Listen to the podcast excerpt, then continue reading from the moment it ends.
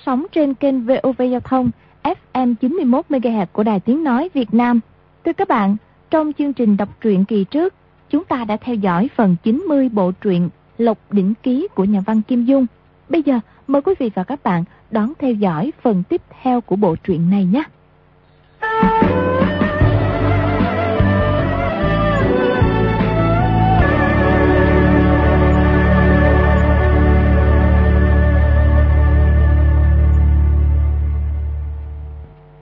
Di Tiểu Bảo nhìn Phùng Tích Phạm dưới đất, ngẫm nghĩ.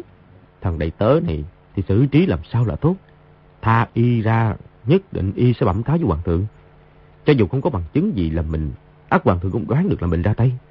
Y chắp tay sau lưng, đi qua đi lại trong sảnh, lại nghĩ. Trời sáng là phải xử chém mau đại ca. Có cách nào cứu được tính mạng y không? Cướp pháp trường như trong dở đại danh phủ thì không được. Cướp pháp trường, cướp pháp trường.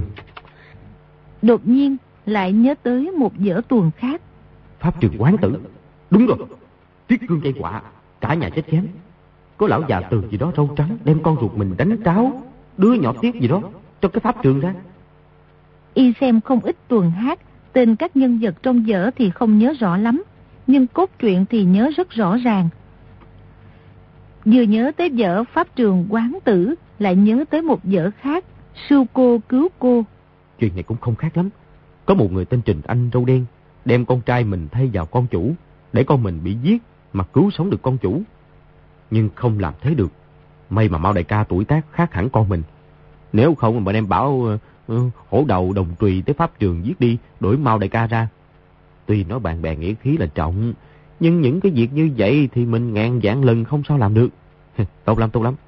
Y đám mạnh một cước vào phùng tích phạm dưới đất, nói. Ngươi thật may mắn nha. Di đại nhân nhận ngươi làm con nuôi. Con ruột thì Di đại nhân không bỏ được. Chứ con nuôi thì thương qua loa thôi nghe. Lúc ấy lập tức gọi đội trưởng thân binh vào. Thì thào dặn dò một lượt. Thưởng y một ngàn lượng bạc. Lại đưa thêm một ngàn lượng để y chia cho số thân binh lo việc còn lại. Viên đội trưởng không người cảm tạ nói. Xin đại nhân cứ yên tâm, tất cả sẽ thu xếp chu đáo, quyết không có sơ sót gì đâu. Di Tiểu Bảo sắp xếp xong đi vào nội đường.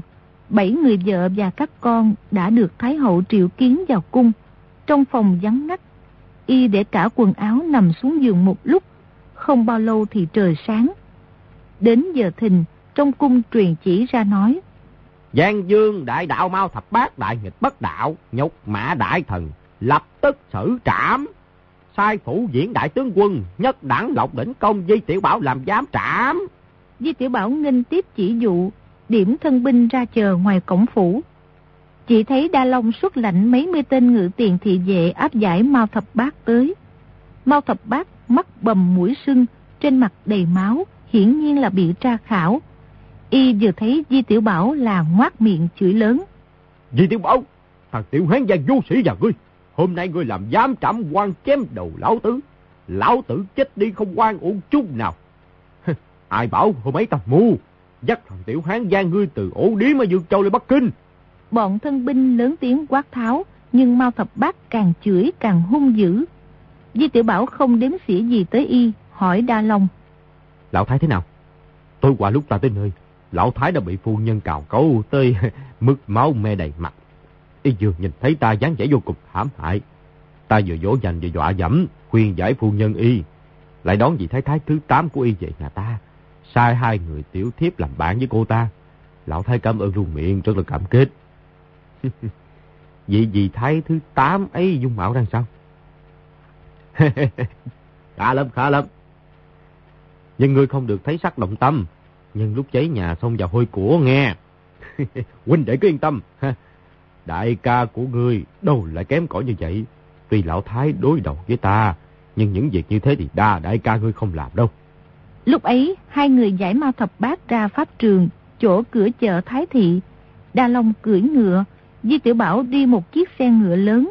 Mao thập bát ngồi trong một chiếc xe bò bỏ mui, hai tay bị trói. Trên cổ cắm một tấm biển gỗ, giết. Xâm phạm Mao thập bát bị xử chém. Chiếc xe bò từ phố lớn Loa Mã Thị đi về phía tây, bách tính nhào nhào kéo ra xem. Tới pháp trường cửa chợ Thái Thị ở ngã tư phố lớn Loa Mã Thị và phố lớn Tuyên Vũ Môn, thân binh của Di Tiểu Bảo đã dựng sông rạp và hàng rào trước sau trong đêm, canh gác cực kỳ nghiêm ngặt. Đa Long được Khang Hy dặn dò, sợ người thiên địa hội tới cướp pháp trường, đã báo cho cửu môn đề đốc phái 2.000 quân tới canh giữ chung quanh. Mao Thập Bác hiên ngang đứng giữa pháp trường, quát lớn. Chúng ta đều là ba tên đại hán, Giang Sơn tươi đẹp này lại bị người thác đắc chiếm cứ. Thế nào phải có một ngày giết sạch quân thác đắc. Di Tiểu Bảo xuống xe vào rạp, chiếc xe dừng ở cạnh rạp. Di Tiểu Bảo lên bục, mời Đa Long ngồi bên cạnh. Đa Long cao mày nói. Tên phạm nhân này toàn nói những lời đại nghịch bất đạo, kích động nhân tâm ở đây. Chúng ta phải mau chém y đi. Được, mang phạm nhân ra. Bốn tên thân binh giải mau thập bát vào rạp, định bắt y quỳ xuống. Nhưng mau thập bát nói thế nào cũng không chịu quỳ. Di Tiểu Bảo nói. Không cần quỳ. Đa đại ca, tra nghiệm đúng người rồi. Không lầm phải không? Ừ, không lầm. Tra nghiệm đúng người. Sự chém phạm nhân, mau thập bát. Cầm bút son lên khuyên một vòng tròn trên tấm bài gỗ ném ra ngoài. Một tên thân binh nhặt lên, giải mau thập bát ra ngoài. Di Tiểu Bảo nói. Ta đại ca, ta cho ngươi xem một cái rất hay.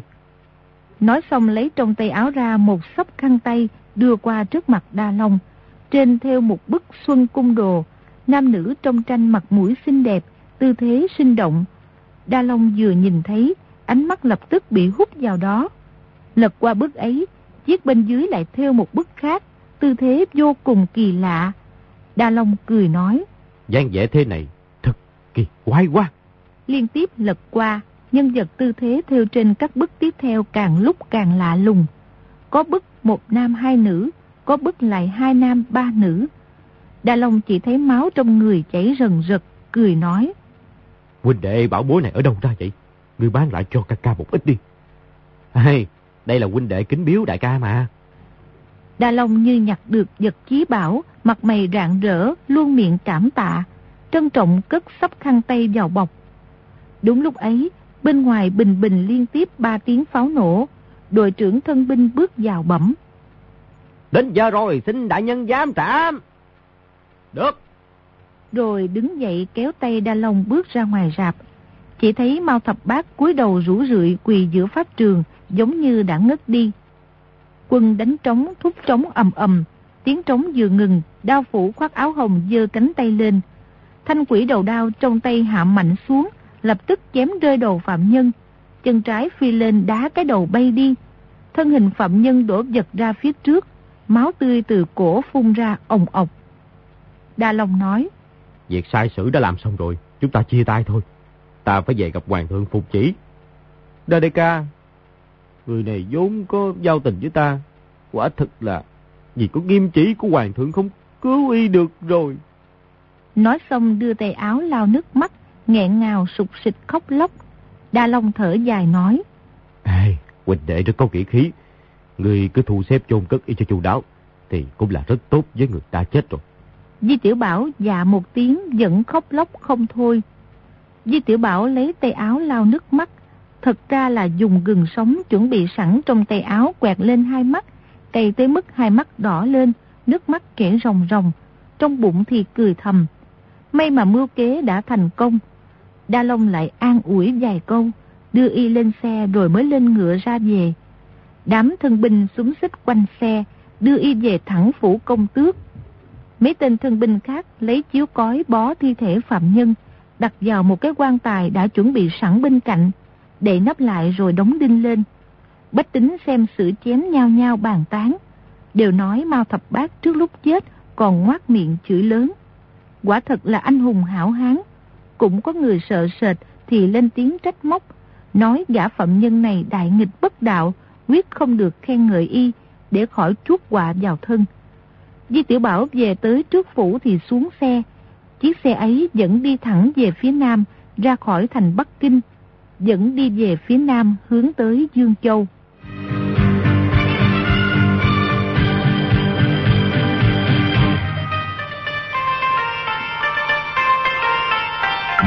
Di Tiểu Bảo vào cung phục chỉ, Khang Hy lập tức triệu kiến. Y đã được Đa Long về báo, Biết Di Tiểu Bảo lúc dám trảo, mau Thập Bát chảy nước mắt không thôi. Lúc ấy thấy y hai mắt đỏ que, sưng dù, trong lòng cảm thấy hơi xấu hổ. Lại nghĩ tới y trung thành vì Chúa, rất là khó có. Bèn ôn tồn an ủi mấy câu, nói. Tiểu quý tử, số quân la sát cứ bắt được, phần lớn xin ta thả về nước, ta đã thả rồi. Nhưng có hơn 200 tên tình nguyện ở lại Trung Quốc. Ở Bắc Kinh nhiệt náo vui vẻ hơn mặt tư khoa. Theo làm việc cho hoàng thượng thì vinh dự hơn nhiều so với làm việc cho gã tiểu sao hoàng vô dụng kia. Ta phiền chế số quân la sát này thành hai đội Nga La Tư tá lãnh. Hai đội quân này cứ giao cho ngươi quản lý. Ngươi phải quản thúc cho tốt, đừng để chúng sinh sự ở Bắc Kinh.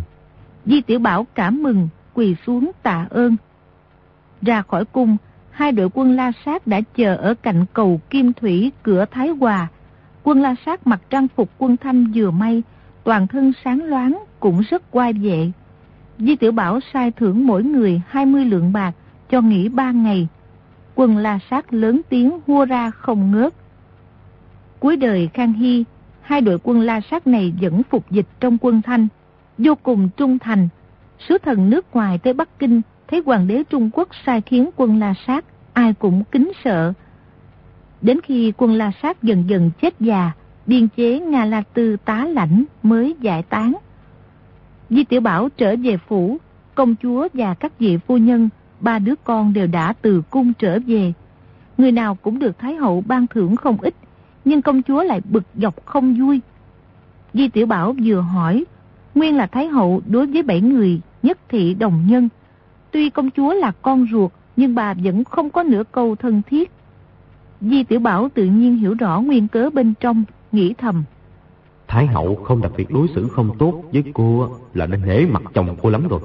Thái Hậu rất biết đại thể, chỉ sợ đối xử đặc biệt với cô Thì sáu chị em kia sẽ ghen tức Công chúa tức giận nói Bà là mẹ của ta Đối xử tốt với ta Chẳng lẽ họ cũng ghen tức hả Di Tiểu Bảo ôm nàng cười nói Ta đối xử với cô đặc biệt tốt Xem họ có ghen tức không ha Các vị phu nhân cười rộ Công chúa là người thẳng tính Mọi người đùa giỡn một lúc Cũng cảm thấy thư thái trở lại Sau đó hơn 10 ngày Dương công đại thần từ người bày yến chúc mừng Di Tiểu Bảo, xem hát đánh bạc không ngày nào rảnh.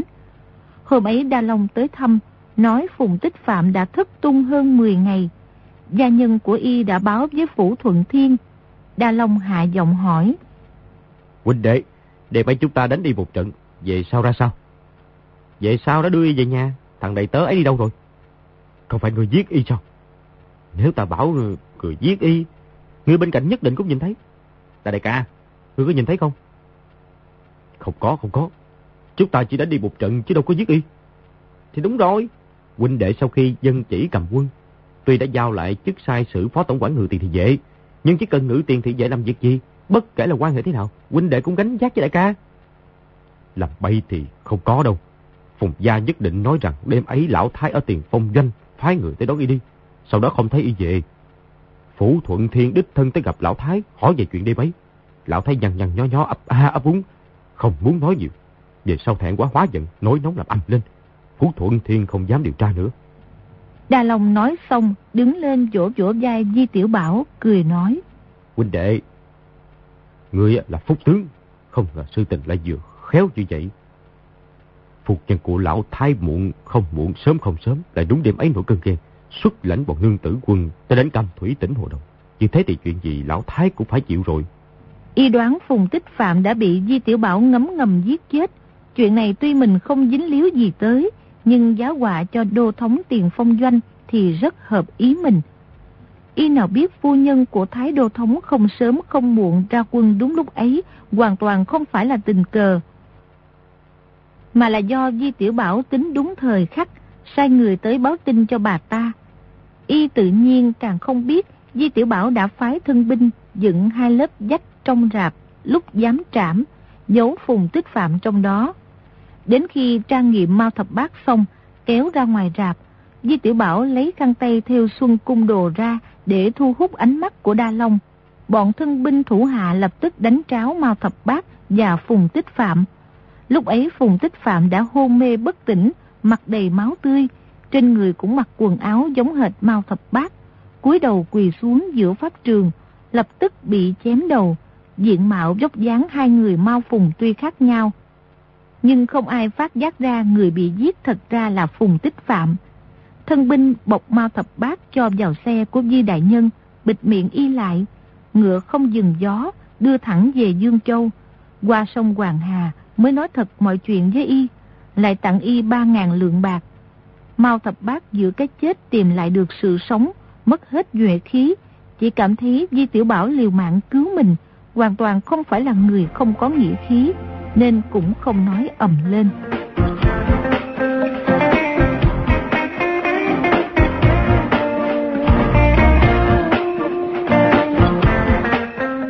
Di Tiểu Bảo uống rượu mấy ngày liên tiếp cũng hơi mệt mỏi.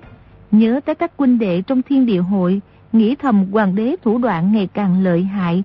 Mình hưởng phúc trong phủ công tước, nhưng các quân đệ trong thanh một đường thì đừng để bị hoàng đế một mẻ lưới quét sạch. Phải thương lượng kế sách mới xong. Lúc ấy cải trang như công tử con nhà giàu, bảo sông Nhi giả làm tùy tùng. Hai người tới Thiên Kiều, trà trộn trong đám đông nửa giờ, thì thấy từ Thiên Xuyên lưng mang rương thuốc ngồi uống trà trong một quán trà nhỏ. Di Tiểu Bảo lập tức bước vào quán trà, ngồi xuống đầu bàn của Từ Thiên Xuyên, hạ giọng gọi, Từ đại ca. Từ Thiên Xuyên đứng phát lên, mặt đầy vẻ tức giận, sải chân bước ra ngoài. Di Tiểu Bảo kinh ngạc, cũng bước ra theo. Thấy Từ Thiên Xuyên đi vào chỗ vắng, lập tức cùng Song Nhi bám theo phía sau. Từ Thiên Xuyên đi qua ba con hẻm, vòng qua hai phố nhỏ, tới trước một hẻm nhỏ, đầu hẻm có hai cây ngân hạnh lớn. Y bước vào hẻm, tới trước căn nhà thứ năm gõ cửa mấy cái. Chỗ cánh cửa mở có Phàn Cương bước ra. Y vừa thấy Di Tiểu Bảo đang sửng sốt thì trên mặt cũng đã đầy vẻ tức giận. Di Tiểu Bảo bước lên cười nói. Phàn đại ca, chào ngươi. Phàn Cương hừ một tiếng cũng không trả lời. Từ Thiên Xuyên làm mặt lạnh hỏi. Gì đại dân, ngươi mang binh mã tới bắt bọn ta phải không? Tường Tâm ca, tại, tại sao lại nói đùa như vậy? Phàn Cương rảo chân bước ra ngoài hẻm nhìn quanh, rồi trở vào nhà, đóng cửa lại. Di Tiểu Bảo và Song Nhi theo hai người vào viện. Vào tới đại sảnh, chỉ thấy bọn Lý Lực Thế, Kỳ Thanh Bưu, Quyền Trinh Đạo Nhân, Cao Ngạn Siêu, Tiền Lão Bản đang tụ họp trong đó. Mọi người vừa thấy Di Tiểu Bảo đều a lên một tiếng, đứng phát cả dậy. Di Tiểu Bảo chấp tay nói. Các vị ca ca, mọi người đều khỏe chứ? Quyền trinh đạo nhân giận dữ nói. Bọn ta còn chưa bị ngươi giết, tính ra cũng còn khỏe. Soạt một tiếng, rút bội kiếm ở lưng ra. Di Tiểu Bảo lùi lại một bước, rung lên nói. Các, các, các ngươi tại sao lại đối xử với ta, ta, ta như vậy? Ta có chuyện gì không, không phải với các người đâu. Tổng đà chủ bị người giết, Phong Nhĩ Ca cũng bị người hại chết.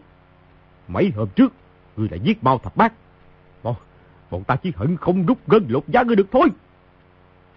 Không, nè, không có chuyện đó nghe. Cái mấy cái chuyện đó là giả mà. Quyền Trinh sấn tới một bước, tay trái chụp cổ áo y, cao giọng nói. Bọn ta đang không nghĩ ra được cách nào giết ngươi. Thì, thì ngươi, thằng tiểu hán gia ngươi hôm nay lại tính nộp mạng. Đúng là tổng đà chủ trên trời khốn thiên. Di Tiểu Bảo thấy tình thế không xong, quay đầu lại định thi triển công phu thần hành bách biến, chạy là thượng sách. Lại thấy từ Thiên Xuyên và Phàn Cương, hai người tay cầm binh khí đứng sau lưng mình, đành nói. Nè nè nè, mọi người đều là huynh đệ, cần cần cần cần cần, cần, cần gì phải, phải phải nóng nảy vậy? Ai xưng huynh đệ với cái thằng tiểu hán gia nhà ngươi? Thằng tiểu quỷ ngươi, quan ngôn xảo ngữ, chẳng có chỗ nào đáng nghe cả. Trước hết, cứ móc bộ lòng của ngươi ra, tới tổng tài chủ và phong vị ca, rồi sẽ nói chuyện. Tay trái rút lại một cái, kéo y vào sát người mình. Di Tiểu Bảo la lớn. Trời ơi, quan ổn, quan ổn quá mà. Song Nhi nhìn thấy nguy cấp, rút đoạn thương la sát trong bọc ra, chỉ lên nóc nhà đoàn một tiếng bắn luôn một phát. Trong phòng lập tức khói bay mù mịt. Kế đó chụp hậu tâm Di Tiểu Bảo, dùng sức kéo một cái. Quyền Trinh năm xưa từng nếm mùi đau khổ vì quả khí Tây Dương. Cha anh đều chết vì quả khí. Vừa nghe tiếng súng, trong lòng rúng động. Di Tiểu Bảo đã bị Song Nhi giật mất. Song Nhi nhảy lên một góc nóc nhà, đứng chặn trước mặt Di Tiểu Bảo, chĩa súng vào mọi người, quát. Các ngươi có biết nói lý lẽ không? Quyền Trinh hai mắt đỏ ngầu quát lớn. Mọi người xông lên, liều mãi với chúng đi. Rồi dung kiếm, sấn tới.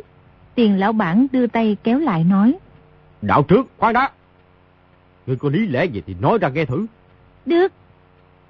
Sông Nhi lúc ấy bèn nói việc Di Tiểu Bảo vì cứu Trần Cận Nam và các hảo hán mà phải xúc dông thế nào, bị thần Long Giáo bắt lên đảo Thông Ngật.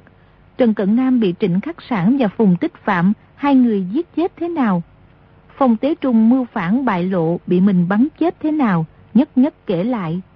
Nàng không phải là người mồm mép lanh lợi, nói năng rất không dễ nghe. Nhưng quần hào tiếp xúc với nàng lâu ngày, biết nàng tính tình thật thà, lại thấy nàng thuận miệng kể ra, không hề có chút ngần ngừ. Bao nhiêu tình tiết như thế không phải trong phút chốc có thể bịa đặt ra được. Di Tiểu Bảo vì cứu giúp mọi người mà bị cách chức quan phủ. Phủ bá tước bị đại pháo bắn tan tành. Mọi người vốn đã đích thân trải qua, lại nhớ kỹ lại việc làm của Phong Tế Trung. Quả nhiên tất cả đều phù hợp, bất giác đều tin tưởng. Quyền Trinh nói. Nếu như vậy thì tại sao trong thánh thánh thánh chỉ của hoàng đế Tắc Đác lại nói Di Hương chủ hại chết tổng đà chủ? Y đổi giọng gọi là Di Hương chủ, đủ thấy trong lòng đã tin được chính phần. Sông Nhi lắc đầu nói. Chuyện đó thì ta không biết. Kỳ Thanh Bưu nói. Đây là âm mưu của hoàng đế Thác Đác, muốn Di Hương chủ một đao cắt đứt với bản hội. Từ nay trở đi dốc lòng làm quan lớn của người Thác Đác. Lời kỳ huynh đệ nói không sai. Rồi ra đao vào vỏ, cả hai gối công lại quỳ xuống trước mặt Di Tiểu Bảo nói. Cả đám bọn ta rất ngu xuẩn hồ đồ lỗ mãn. Đắc tội với Di Hương chủ, đáng chết hàng gian lần, xin cấp tâm chịu phạt. Quân hào cũng đều nhất tề quỳ xuống, quyền trinh tác vào mặt mình mấy cái, nói. Đáng chết, đáng chết. Di Tiểu Bảo và Song Nhi vội quỳ xuống đáp lễ. Di Tiểu Bảo vừa định thần, nói. Các vị ca ca đứng lên đi. Có câu không biết thì không bắt tội. Nhất thời lầm lẫn thì có gì đâu. Quần hào đứng lên, lại lên tiếng xin lỗi. Di Tiểu Bảo lúc ấy rất đắc ý, qua chân múa tay kể lại mọi chuyện.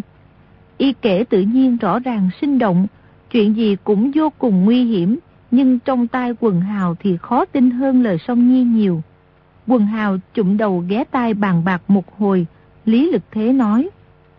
Diện chủ, tổng đại chủ bất hạnh bị gian nhân hại chết, thiên địa hội quần long vô thủ. Huynh đệ mười đường đang bàn suy cử chức tổng đại chủ. Huynh đệ trong thanh một đường chúng ta muốn suy cử ngươi làm tổng đại chủ. Chỉ sợ là huynh đệ trong chính đường kia không phục. Có khi lại có người mang lòng nghi kỵ, nên mọi người muốn mời ngươi lập một công lao. Nè, chức tổng đại chủ thì nhất định là ta không có làm được. Nhưng không biết các chị muốn ta lập công lao gì? Loạn Tam Phiên đã yên, Đài Loan lại bị người thắt đát chiếm rồi.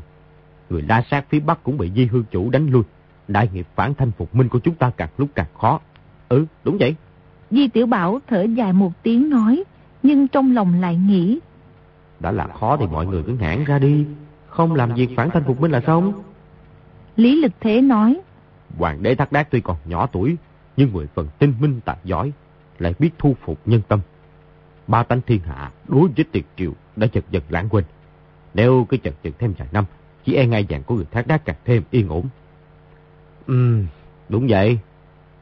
Dây hương chủ rất được hoàng đế tin dùng. Mọi người xin ngươi nghĩ cách mang các huynh đệ trà trộn vào cung hành thích hoàng đế Thác Đát. Di Tiểu Bảo cả kinh rung lên nói. Gì? Nè, chuyện, chuyện, chuyện, chuyện đó không có làm được đâu nghe. Xin hỏi vị Hương Chủ không biết bên trong có chỗ nào khó khăn. Trong hoàng cung có rất đông thị vệ, lại có kiêu kỵ doanh, tiền phong doanh, hộ quân doanh, quả khí doanh, kiện nhệ doanh, hổ thương doanh, bảo giá. Nè, không có làm bừa được đâu. Chỉ nói thị vệ thôi á, cũng đã có ngự tiền thị vệ nè, càng thanh môn thị vệ, tam kỳ thị vệ. Nè nè, bữa bữa nhớ không? Hôm trước đó, đó, đó. thần quyền vô địch quy tân thủ quy gì đó, lão anh hùng gì đó. Vậy mà còn thất thủ mất mạng, huống chi là ta, trời đất. Muốn hành thích hoàng thượng thì đúng là trên cái chuyện khó chồng chồng thêm mấy cái chuyện khó nữa đó. Quần hào nghe y thẳng thừng từ chối, đã đất không vui, lại nghe y nói hai chữ hoàng thượng đầy hơi hám nô tài, ai cũng lộ vẻ tức giận. Phạm Cương đưa mắt nhìn mọi người một cái rồi nói với Di Tiểu Bảo. Diệt chủ, anh thích hoàng đế thác đác dĩ nhiên là rất khó. Nhưng do ngươi chủ trì đại cuộc, cũng không phải tuyệt nhiên không có khi vọng thành công. Anh em bọn ta mà đã vào cung thì không ai mong còn sống trở ra. Nhưng bất kể thế nào cũng phải bảo vệ cho Di Hương Chủ được bình an. Ngươi từng lập không ít công lao cho bản hội. Trong mười mấy dạng huynh đệ của bản hội quả thật không có ai bằng được ngươi. Thiên địa hội và người thác đác không đổi trời chung. Từ nay trở đi, trọng trách phản thanh phục binh toàn nhờ vào Di Hương Chủ gánh chắc. Chuyện đó thì ta nhất định không có làm. Trời ơi, nói hoài không hiểu. Hoàng thượng muốn ta tiêu diệt thiên địa hội. Ta không chịu làm. Đó là biết nghĩa khí. Các ngươi muốn ta hành thích hoàng thượng. Ta không làm. Cái này cũng gọi là nghĩa khí. Ngươi là người Hán mà lại biết nghĩa khí với hoàng đế thất đắc. Vậy không phải là là không phải là Hán. Y vốn định chửi ra hai chữ Hán Giang, nhưng rốt lại vẫn nhịn được. Phàn Cương nói. Chuyện này mười phần trọng đại. Vì hương chủ khó mà ưng thuận được ngay lập tức, đó cũng là chuyện bình thường. Xin cứ cứ suy nghĩ kỹ rồi sẽ sai bảo mọi người là được. Được, được, được, được, được, được, được. Ta về suy nghĩ kỹ, ta sẽ về suy nghĩ kỹ ha. Từ Thiên Xuyên thấy y không có chút nào thật lòng, bèn nói. Chỉ mong Di Hương Chủ đừng quên di chí của Tổng Đà Chủ. Không quên thảm họa dông quốc, phàm người Hán chúng ta, thì quyết không thể làm nô tài cho người thác đác. À, đúng, đúng, đúng, đúng. Chuyện đó thì không thể quên được. Quần hào biết y nói không thật lòng, ai cũng im lặng. Di Tiểu Bảo nhìn nhìn người này ngó ngó người kia, cười nói. Các chị à, ca ca sao không ai nói gì hết vậy? Quần hào cũng không ai lên tiếng. Di Tiểu Bảo cảm thấy cục hứng, trong lòng nhột nhạt, liền nói. Vậy hôm nay chúng ta tạm thời chia tay nghe. Thì ta về tôi suy nghĩ kỹ, rồi sẽ tới bàn việc với các chị ca ca. Nói xong đứng dậy, quần hào đưa y ra tới đầu hẻm, cung kính làm lễ từ biệt.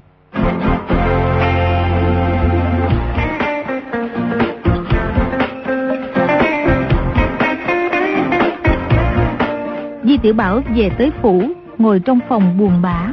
Đến sau giờ ngọ, trong cung có chỉ truyền ra, Hoàng thượng triệu kiến. Di Tiểu Bảo tới thượng thư phòng khấu kiến. Khang Hy hỏi. Phục tích phạm đột nhiên thất tung, rốt lại là có chuyện gì? Di Tiểu Bảo giật nảy mình, nghĩ thầm. Tại sao lại hỏi mình trời? À tấu hoàng thượng, hôm Phùng Tích Phạm thất tung á, nô tài cùng đa tổng quản và các ngự tiền thị vệ cùng chơi đùa một chỗ. Về sau nghe nói Thái Đô Thống ở tiền phong doanh tìm được Phùng Tích Phạm, nhưng không biết thế nào Phùng Tích Phạm đột nhiên mất hút.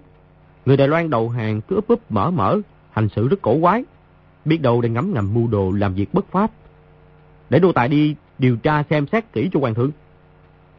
Được, cứ giao người tra xét cho rõ ràng nơi Phùng Tích Phạm hạ lạc, rồi lập tức hồi báo. Ta đã hứa bảo vệ cho người Đài Loan đầu hàng được yên ổn. Người này đột nhiên thất tung không minh bạch. Nếu không có bằng chứng thì có thể làm ta thất tính cho thiên hạ. Di Tiểu Bảo đổ mồ hôi tráng, nghĩ thầm. Hoàng thượng nặng lời quá. Chẳng lẽ y biết mình giết Phùng Tích Phạm? Dạ hoàng thượng. Sáng nay người tới Ngân Hạnh Hồ Đồng chơi có vui không? Ờ, Ngân Hạnh Hồ Đồng hả hoàng thượng?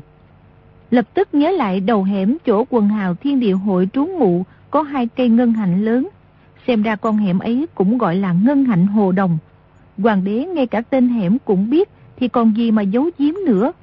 Lúc ấy y toàn thân toát mồ hôi lạnh, hai chân nhũng ra, lập tức quỳ xuống dập đầu nói.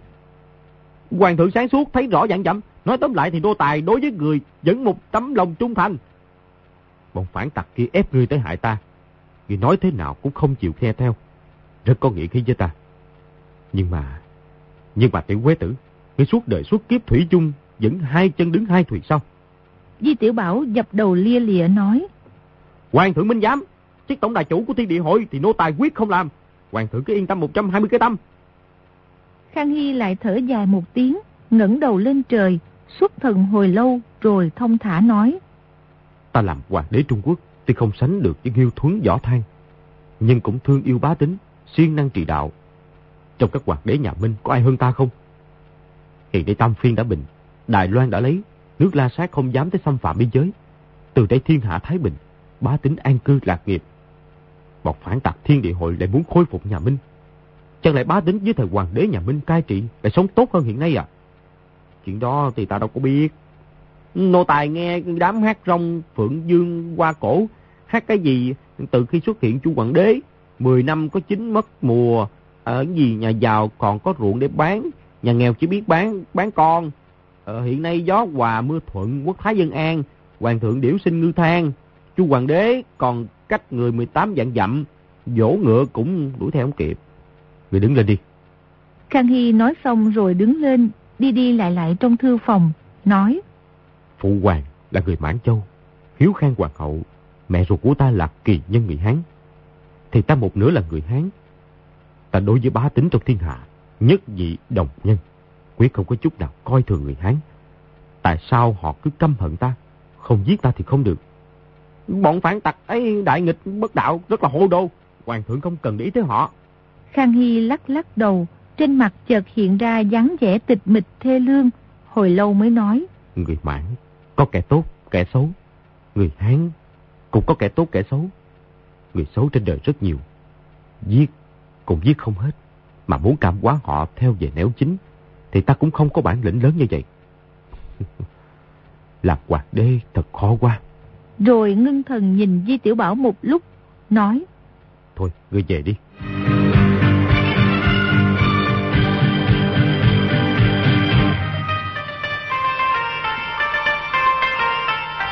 Di Tiểu Bảo dập đầu lạy chào trở ra, chỉ cảm thấy toàn thân mát rượi, nguyên là mới rồi sợ toát mồ hôi, quần áo lót đều ướt đẫm. Ra khỏi cửa cung mới thở phào một hơi, ngẫm nghĩ. Trong anh em thiên địa hội, có gian tế trà trộn vào, giết được phong tế trung lại nảy thêm một cái thằng khác nữa. Nếu không thế, thì họ muốn mình tới hành thích hoàng thượng. Tại sao biết được chứ? Nhưng mà không biết thằng nào là gian tế. Về tới phủ, ngồi xuống ngẫm nghĩ, không tìm được chút đầu mối nào. Lại nghĩ. Hoàng thượng giao cho mình điều tra nơi hạ lạc của phòng tích phạm.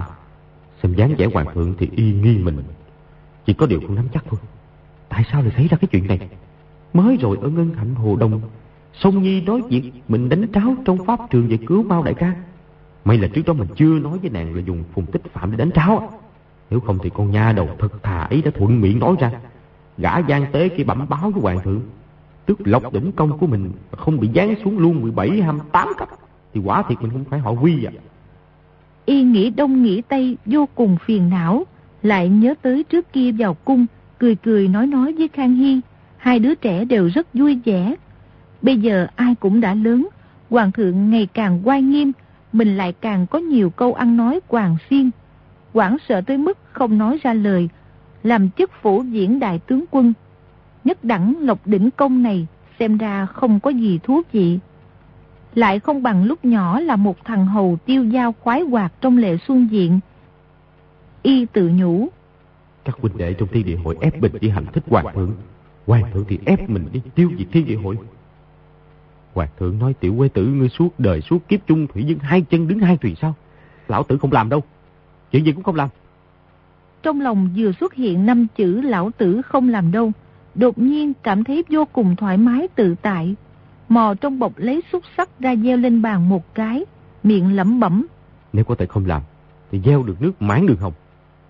Bốn hạt xúc sắc xoay tròn dừng lại, ba hạt ra mặt đỏ, hạt thứ tư lại ra điểm sáu, đen tới mức không thể đen hơn. Lúc y gieo xúc sắc vốn đã động thủ cướp, mà vẫn không gieo được. Y chửi một câu, rồi nắm xúc sắc lên gieo lại, Mãi đến lần thứ tám mới được bốn mặt toàn đỏ, vui mừng nói. Nguyên là ông trời muốn mình trước sau làm tám việc lớn cho hoàng thượng. Lúc ấy mới cho không làm việc này. Đã làm được bảy việc lớn rồi. Giết ngao bái là việc thứ nhất. Cứu lão hoàng gia là việc thứ hai. Đứng chắn trước mặt hoàng thượng cứu giá trên ngũ đài sơn là việc thứ ba. Cứu thái hậu là việc thứ tư. Việc thứ năm là liên lạc với mông cổ Tây Nhật. Việc thứ sáu là phá thần đông giáo. Việc thứ bảy là bắt ngô ứng hùng. Việc thứ tám là tiến cử Trương Dũng, Triệu Lương Đống, phá Ngô Tam Quế. Việc thứ chín là tấn công Nhã Khắc Tác. Nhiều quá rồi, nhiều quá rồi. Chuyện nhỏ không tính, việc lớn không nhiều không ít, vừa đúng bảy cái. Lúc ấy cũng lười tính lại xem bảy việc nào mới là việc lớn. Tóm lại là... Lão tử không có làm đâu. Một là không làm quan, hai là không làm phản. Vậy lão tử làm cái gì? Nghĩ tới, nghĩ lui, thì trở về Dương Châu là vui nhất. Vừa nghĩ tới việc trở về Dương Châu, bất giác trong lòng vui sướng, gọi một tiếng. Người đâu? Y sai thân binh mang rượu thịt lên, tự rót tự uống, tính toán nên làm thế nào mới không có hậu hoạn, để Khang Hy không phái người tới Bắc, mà thiên địa hội cũng không ép mình cùng làm phản nữa. Muốn công chúa theo mình tới Dương Châu trời qua đất rượu thì nhất định nàng không chịu. Có điều muốn về Dương Châu mở kỷ diện, chỉ e Tô Thuyên, A Kha, Phương Di, Mộc Kiếm Bình, Tăng Nhu đều không ưng thuận. Được, chúng ta đi một bước tính một bước. Lão tử gia sản có mấy trăm vạn lượng bạc. Không mở kỷ diện cũng không chết đói. Chỉ là không có gì vui thôi. Đến buổi tiệc tối trong phủ, bảy vị phu nhân thấy y vô cùng cao hứng, cười nói râm ran, chuyện trò vui vẻ khác hẳn dáng vẻ rầu rĩ mấy hôm gần đây, đều hỏi. Có chuyện gì mà vui vẻ vậy? Thiên cơ không thể tiết lộ. Công chúa hỏi. Hoàng đế ca ca thăng chức cho ngươi hả? Tăng Nhu hỏi. Đánh bạc thắng lớn phải không? Song Nhi hỏi. Chuyện trong thiên địa hội không gây phiền phức chứ gì? A Kha nói. Hừ, gã khốn này nhất định lại vừa ý cô nương nhà nào, muốn cưới về làm phu nhân thứ 8 rồi. Di Tiểu Bảo chỉ lắc đầu. Các phu nhân hỏi riết, Di Tiểu Bảo nói. vốn ta không định nói, nhưng các cô nhất định muốn hỏi, đành phải nói ra thôi. Bảy vị phu nhân dừng đũa lắng nghe. Di Tiểu Bảo nghiêm trang nói. Ta làm quan lớn, được phong tới tước công, và một chữ cũng không biết. Quả thiệt rất không ra cái gì. Ta định bắt đầu từ ngày mai học chữ làm văn, thi trạng nguyên làm hàng lâm. Bể vị phu nhân ngớ mặt nhìn nhau rồi cười ầm lên. Mọi người đều biết vị phu quân này giết người đốt nhà, trộm cướp lừa đảo thì chuyện gì cũng làm được. Nhưng trên đời có một chuyện duy nhất y không làm được là đọc sách, biết chữ.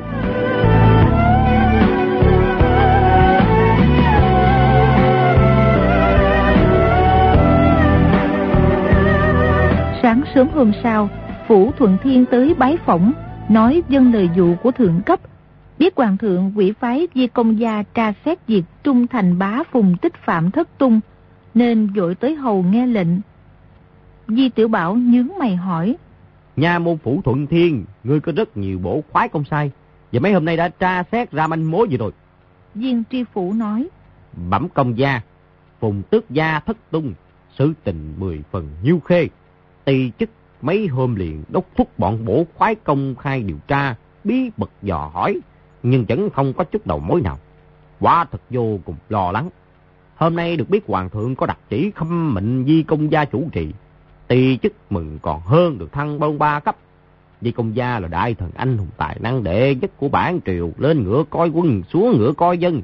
Bất kể đại sự khó khăn tới đâu mà vào tay công gia, cũng lập tức trồi chảy thông suốt. Tây chức được theo học công gia tra xét vụ án này quả thật là tổ tiên tích đức. Trong nhà môn của Tây chức ai cũng để tay lên trán ca tụng, đều nói thế thì hay rồi. Chúng ta dưới cây to có bóng mát rồi. Vì công gia xuất mã, ngay bọn quỷ la sát cũng bị đánh tơi bời cấm đầu chạy trốn. Còn sợ không tra xét ra được nơi hạ lạc của phùng ba thước sao. Di Tiểu Bảo nghe viên tri phủ hết lời tân bốc, nói thật mười phần dễ nghe, nhưng thật ra là đẩy hết trách nhiệm qua vai mình, nghĩ thầm. Không biết xác phục tích phạm chôn ở đâu nữa. Tối nay phải dùng quá thi phấn tiêu quỷ, đừng để người ta nắm được chui. Chỉ cần không có chứng cứ thì không ai trút tội lên đầu mình được. Lẽ ra phải tiêu quỷ cái xác sớm rồi. Vì mấy hôm nay bận quá nên không nghĩ tới cái chuyện này. Nhưng trước mặt hoàng thượng thấy gì mà đưa ra. Chuyện hoàng thượng sai xử, tiểu quế tử ta không phải khoác lác. Chứ trước nay không có chuyện gì, không có kết quả hồi báo. Phu nhân trung thành bá hàng ngày cứ sai người tới gia môn của ti chức ngồi ì ra không đi. Chờ để đòi người, ti chức quả thật khó mà ứng phó. Hôm nay Phùng Phủ lại tới báo, nói mỗi người tiểu thiếp của bá gia tên Lan Hương thì đó trốn đi với một tên Mã Phu. Cũng đi không ít nữ trang vàng bạc. Nếu trung thành bá, còn không biện thân, chỉ e tỷ thiếp nô bọc trong nhà sẽ trốn sạch không còn một ai. Không biết Phùng Tích Phạm trốn ở đâu để phong lưu khoái lạc. Ngươi hãy phái nhiều người tới các ổ điếm, tra xét. Y uống rượu đánh bạc chơi gái không chịu về nhà. Vợ bé trốn theo người khác. Tính ra cũng đáng kiếp. Dân dân. Theo lẽ mà nói nếu cùng tước gia chơi bời ở đường qua ngõ liễu thì qua nhiều ngày rồi cũng nên về mới phải. Chuyện đó khó nói lắm. Thằng khốn thùng tích phạm ấy là một cái con quỷ già hiếu sắc. Không phải bậc chính nhân quân tử như lão huynh. Tới ổ điếm chỉ chơi một ngày nửa buổi thôi đâu. tỳ chức không dám, tỳ chức không dám. Đúng lúc ấy, Trung Thành Bá Phùng Phu Nhân sai anh em bà ta đưa tám món lễ vật tới, nói muốn dập đầu lạy Di Công Gia để cảm tạ Di Công Gia đa sức tra án. Di Tiểu Bảo dặn cản lại không cho vào gặp, lễ vật cũng không nhận. Thân binh vào báo. Bẩm đại nhân, người của phùng gia rất vô lễ, lúc về công ngừng cười nhạt. Nói nào là có oán báo oán có, hù báo thù. Lại nói hoàng thượng đã biết được rất nhiều chuyện. Cuối cùng chân tướng sẽ bộc lộ, người khác đừng mong đem hai tay che mặt trời, giấu giếm thiên tử thánh minh. Bảo đại nhân, người ấy to gan dám tới cổng chúng ta gây sự. Lúc ấy bọn tiểu nhân chỉ muốn tác cái vài cái. Hôm trước tráo người ở Pháp Trường, tên thân binh này cũng tham gia vào việc ấy. Nghe người của phùng phủ ăn nói ghê gớm, tựa hồ đã đoán được nội tình, nên bất giác trong lòng run sợ. Di Tiểu Bảo có tật giật mình, bất giác hơi biến sắc, nghĩ thầm. Vụ này dở lỡ ra, chỉ e trò lòe biệp không bại lộ không xong. Còn bà nó, phòng tích phạm đã bị lão tử giết chết. Chẳng lẽ lão tử lại sợ mụ vợ của con ba chết thì sao? Đột nhiên y nghĩ ra được chủ ý, lập tức mặt mày rạng rỡ, nói với viên tri phủ. Quý phủ đừng đi dội, cứ ngồi đây đợi ta một lúc. Rồi quay vào nhà trong, gọi đội trưởng thân binh tới, dặn dò như thế như thế. Viên đội trưởng thân binh dân dạ quay đi.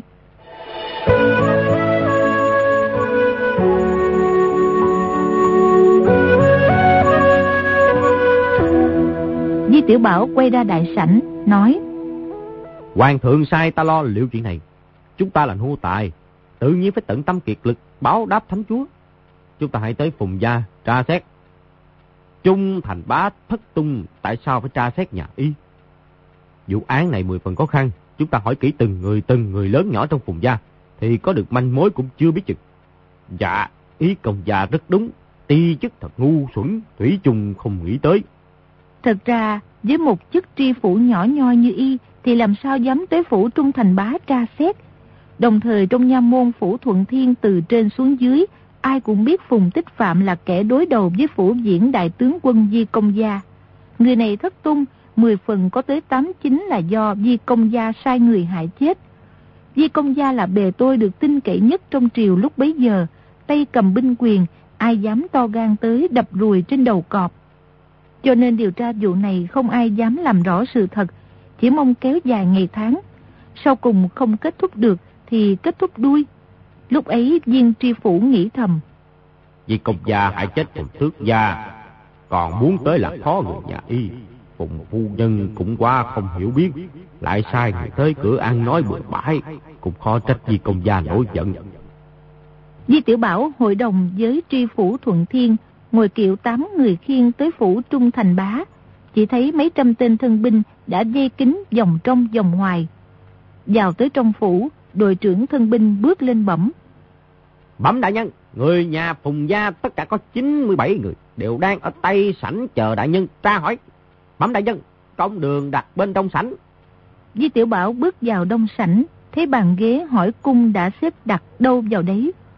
Lúc ấy ngồi vào ghế giữa, Bảo Tri Phủ ngồi phía dưới bồi tiếp. Thân binh dắt một cô gái trẻ tuổi vào, tuổi khoảng 23-24, cũng khá xinh đẹp, tha thước quỳ xuống trước công đường. Di Tiểu Bảo hỏi. Cô lại. Cô gái nói. Tiện thiếp là tiểu thiếp thứ năm của bá tước đại nhân. Mời đứng dậy, ngồi đi. Chứ cô quỳ trước mặt ta thì ta không có dám nhận đâu. Cô gái kia ngần ngừ không dám đứng lên.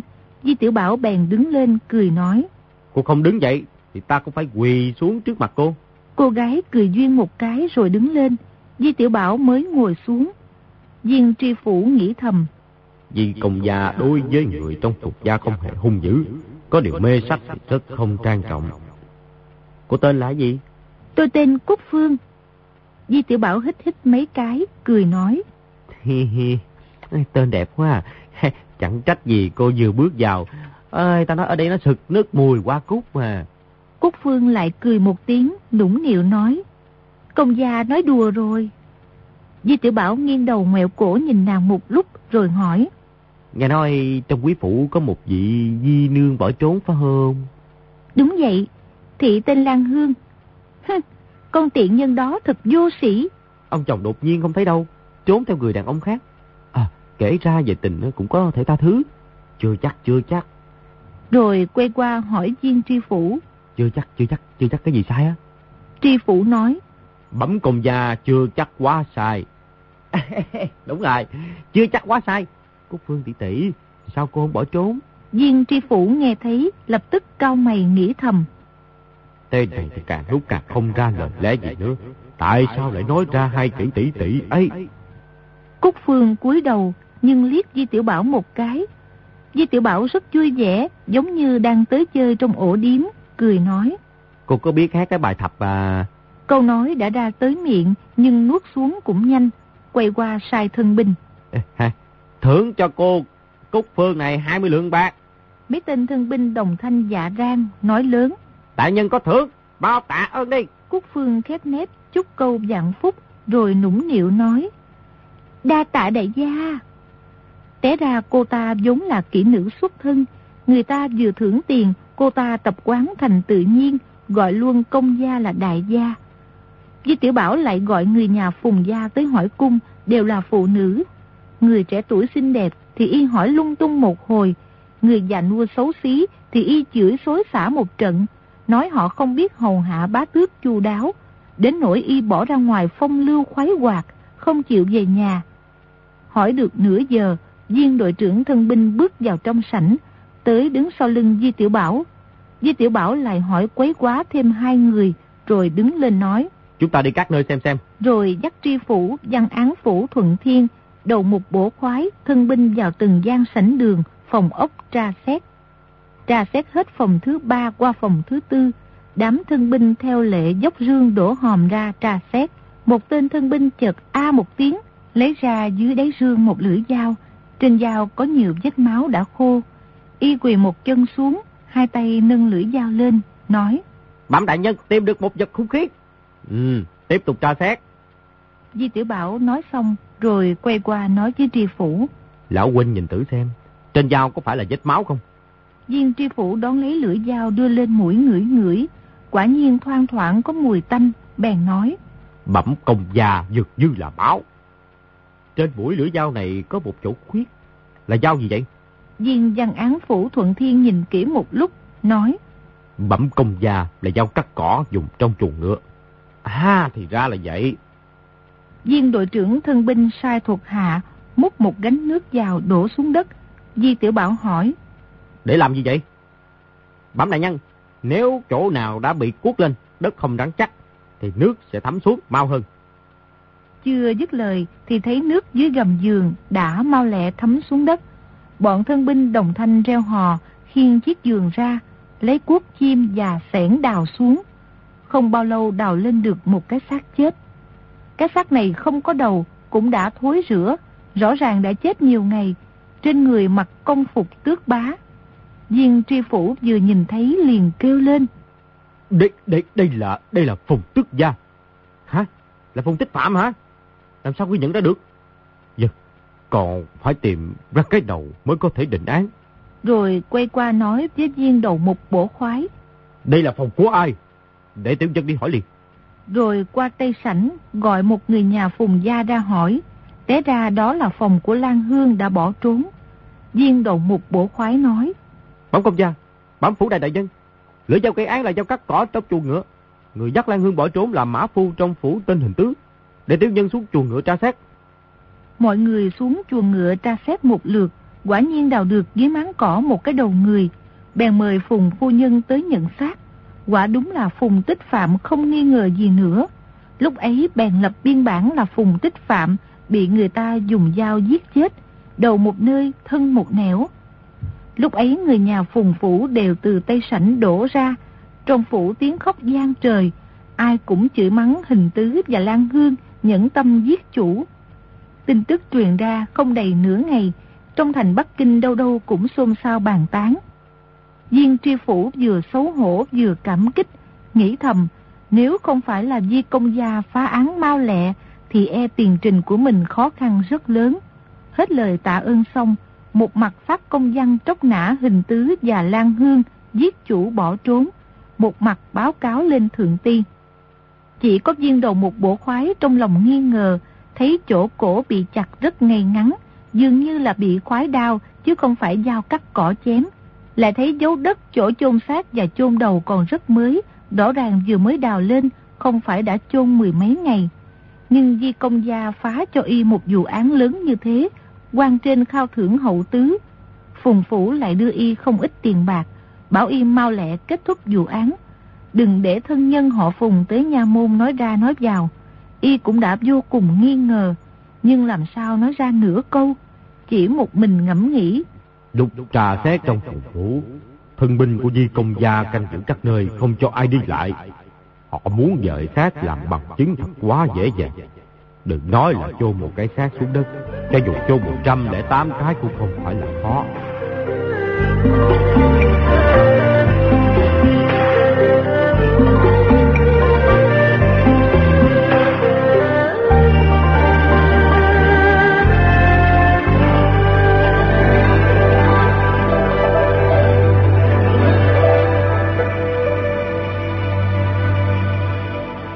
Các bạn thân mến, chúng ta đã theo dõi phần 91 bộ truyện Lộc Đỉnh Ký của nhà văn Kim Dung.